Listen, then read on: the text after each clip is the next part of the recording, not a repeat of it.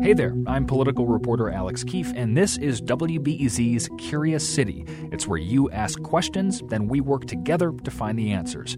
Today, we're teaming up with WBEZ's occasional series Front and Center to tackle two questions you sent about the upcoming Illinois primaries for governor.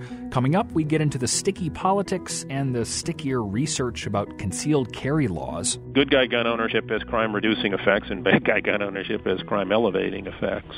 But first, a question about Illinois' recent legalization of same sex marriage. It's a law that's particularly important to our first question asker, Chicago and Christy Pettit Schieber, and apparently to her girlfriend. She goes on Etsy all the time and she will pull up like hundreds and hundreds of engagement rings and then force me to look at the website and go, Do you like this one? Do you like this one? What do you think about this one? Okay, we know gay marriage can be a divisive issue, but Christie's question is pretty nuts and bolts about whether Illinois' new law is really here to stay.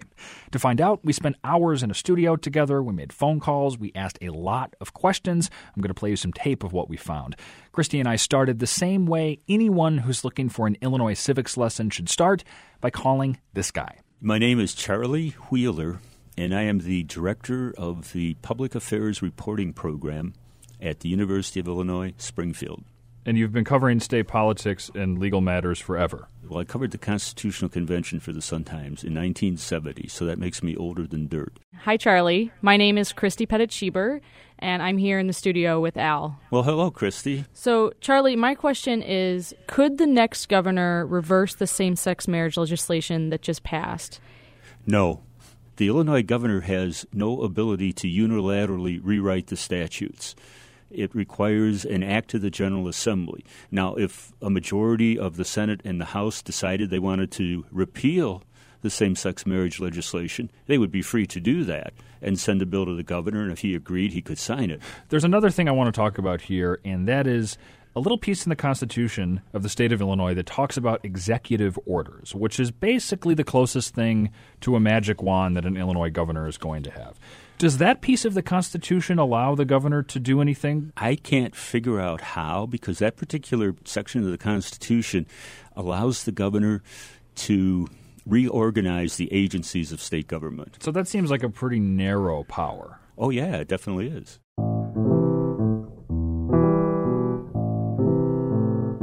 Okay, so if the Illinois governor can't undo gay marriage unilaterally, would the next governor work to get it undone by the legislature? I found answers from the six different campaigns and I played the tape for Christie. Both Democrats, Governor Pat Quinn and his primary opponent Tio Hardiman, an anti-violence activist, they said no, they would leave gay marriage intact. The four Republicans in the primary were asked a similar question recently by the Chicago Tribune's editorial board. Would they sign a repeal of same-sex marriage? Here's Bruce Rauner. He's a wealthy businessman. I would not sign it if it, there hasn't been a referendum on it. I want to see what the voters want on that issue. I won't take any action on that issue unless I see what the voters want. Meanwhile, State Senator Bill Brady said he would repeal the law if the legislature approved.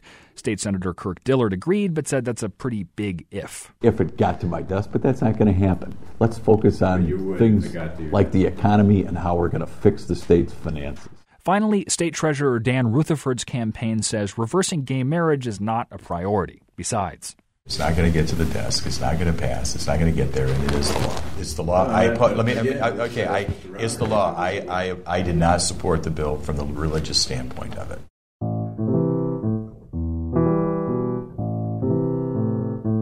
By this point, Christie's question about civic mechanics was beginning to turn into a question about political will. So we went back into the studio for another interview. I want to call a guy named Greg Durham, who's a pollster in Illinois, who's worked with a lot of Republican candidates, because I think he might be able to help us find an answer. Cool.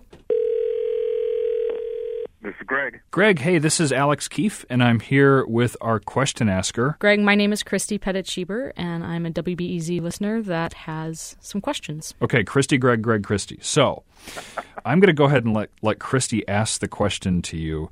Okay, so Greg, we've really answered the question, I think, for the most part, of whether or not the next governor could reverse the same sex marriage legislation that just passed. And my next question is Would any of the candidates reverse it? Nobody really would want to use the political capital that they would need to spend to bring this back up. There would not be an easy process. It would not be a process that is uh, you know, that a governor can wave a magic wand and make happen. And you're a guy who is like a professional temperature taker. Is this will out there, either among politicians or among the electorate, to try to reverse this thing that the legislature just passed? Not really. The passage of that bill took a long time and a lot of effort by a lot of people. Now they don't want to go back and have a second vote on it. Anybody on probably on either side of, of the issue. My initial instinct was that it wouldn't make anybody's top five list of political priorities. Not not of the candidates. Certainly not of the candidates. Based on the numbers that you've seen in the past, both about gay marriage in Illinois and also about the priorities of voters, would you advise any gubernatorial candidate to work toward repealing gay marriage or changing the law in any way? if I was asked the question, I would tell them to run away as fast as they could from the question. what, what makes you say that? I think number one, if they were successful, that we would have another winter like this because hell will have frozen over.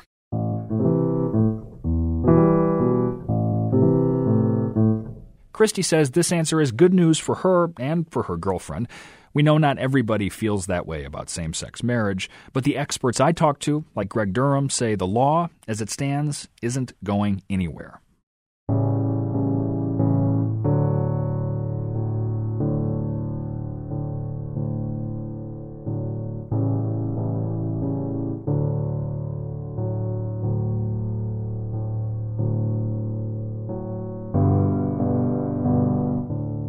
Our next Curious City question won a voting round on WBEZ.org, which means the public wanted to make sure that we answered it. The question has to do with the fact that last year, Illinois adopted a law that lets people carry concealed guns. Now, I'm going to help answer this one, but I also want to bring in my colleague to help me, WBEZ state political reporter Tony Arnold. Hey, Tony. Hey, Al. You know, this question is about concealed carry, but before we get to an answer, here's some stuff people need to know. First, Illinois was the last state in the country to adopt a concealed carry law, and even then, the legislature didn't pass it on their own. They had to because a federal judge told them to. Anyway, we called up Cheryl Brumbaugh Kayford from Elgin to get her question and tell her what we found. Hello, Cheryl here. I'd like to hear the candidates for governor talk about how they would reduce gun violence, the potential for gun violence in Illinois given the new concealed carry law. Well, Cheryl, we looked really hard at your question because right away we noticed that people would likely take us to task, mostly because it feels like there's an assumption with the way that you're phrasing the question that is in an environment where concealed carry laws exist, we're likely to have more violence. Right, yeah. Do you think more guns means more gun violence? I think probably because more accessibility to guns means there's more likelihood. And so that, that's why you phrased your question. Okay, so I'm going to pop out of the conversation Tony and I had with Cheryl to address a more fundamental question about her question. That is, do concealed carry laws even affect violence? Turns out this is a pretty hard one to answer. Politicians cite a range of research to back up their positions, so we played Cheryl some tape from the folks who actually study the effects of concealed carry laws on violent crime as well as other types of crime. Here's just a bit of what she heard the fact that a would-be victim might be able to defend themselves also deters crime. If I had to bet my house, I'd say more likely that they have adverse impacts than that they have a beneficial impact. Other things being equal, nothing happens. Good guy gun ownership has crime reducing effects, and bad guy gun ownership has crime elevating effects. So, to recap, the first guy, John Lott, says more guns, less crime. That also happens to be the title of a book he wrote. And the second researcher, John Donohue, says more guns, more crime. Then the third guy, Gary Kleck, says there's a neutralizing effect. Basically, concealed carry laws have no effect on crime rates. The point here is that there are contradictory opinions, and none of these experts agree on what data they should be looking at or how they should be looking at it. So, Cheryl? Yes. Okay, let's get into where the candidates stand on concealed carry and gun violence. We asked your question to all the campaigns, and three of them we were able to ask directly at a press conference. First, here's Democratic challenger Tio Hardiman, and he's the only candidate who acknowledges the conflicting research that Alex and I found. I cannot penalize, not with a good conscience, penalize uh, legal gun owners for the violence problem in Illinois. There's no data to back it up. So if people would like to exercise their rights in the Second Amendment, they should be able to do so. And here's Republican State Senator Bill Brady, who takes an obvious side in the debate. We also have to understand that this is about public safety and driving down crime. We know in every state where concealed carry took place, crime went down. And we need to give our citizens the opportunity uh, to protect themselves and watch crime go down. Here's Republican State Senator Kirk Dillard. I take a, wait and see approach. I think we ought to wait and see how this law uh, unfurls for a while before we uh, make any changes, pro or con, to it. Now, Bruce Rauner, we didn't get to ask directly, but he talked about it in a very similar context as your question, Gerald, during the debate. We should end the uh, approach that many politicians take in Illinois, and that is to blame our crime problems on gun ownership. Our crime problems are one uh, uh, crimes about uh, inadequate police staffing, high unemployment, and horrible schools, not about gun ownership. And Republican State Treasurer Dan Rutherford has said he wants the system managed efficiently and that he'd push the Illinois State Police to issue licenses to those who want them faster than they are right now. Uh, and finally, Democratic incumbent Governor Pat Quinn didn't seem to like any part of the process in negotiating the concealed carry bill last year, and he vetoed parts of the bill last year in the name of safety. But those changes were overridden by the General Assembly. This is about public safety. I think that public safety should never be compromised, never be negotiated away. The governor, that's me, my job is to protect public safety, and I think that's what I'm doing here with these common sense mm-hmm. changes. Well, Cheryl, what have you learned here, whether it's from the research end of things or from the what the candidates have said about this issue?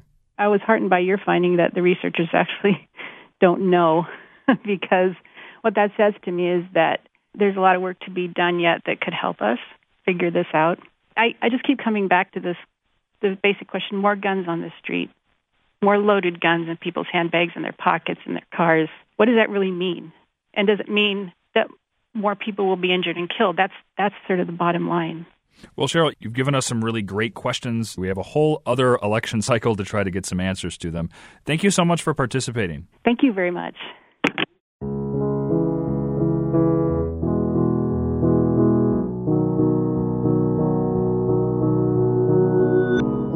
The stories in this episode were reported by me, Tony Arnold, and this guy, Alex Keefe. Curious City is produced by WBEZ and AIR with support from the Corporation for Public Broadcasting and the Doris and Howard Conant Fund for Journalism. And this episode is part of the Front and Center series, which is funded by the Joyce Foundation, improving the quality of life in the Great Lakes region and across the country. Curious City is also made possible by people who remind us why we should always be asking questions. Some crazy stuff happens in this country, and you just never know.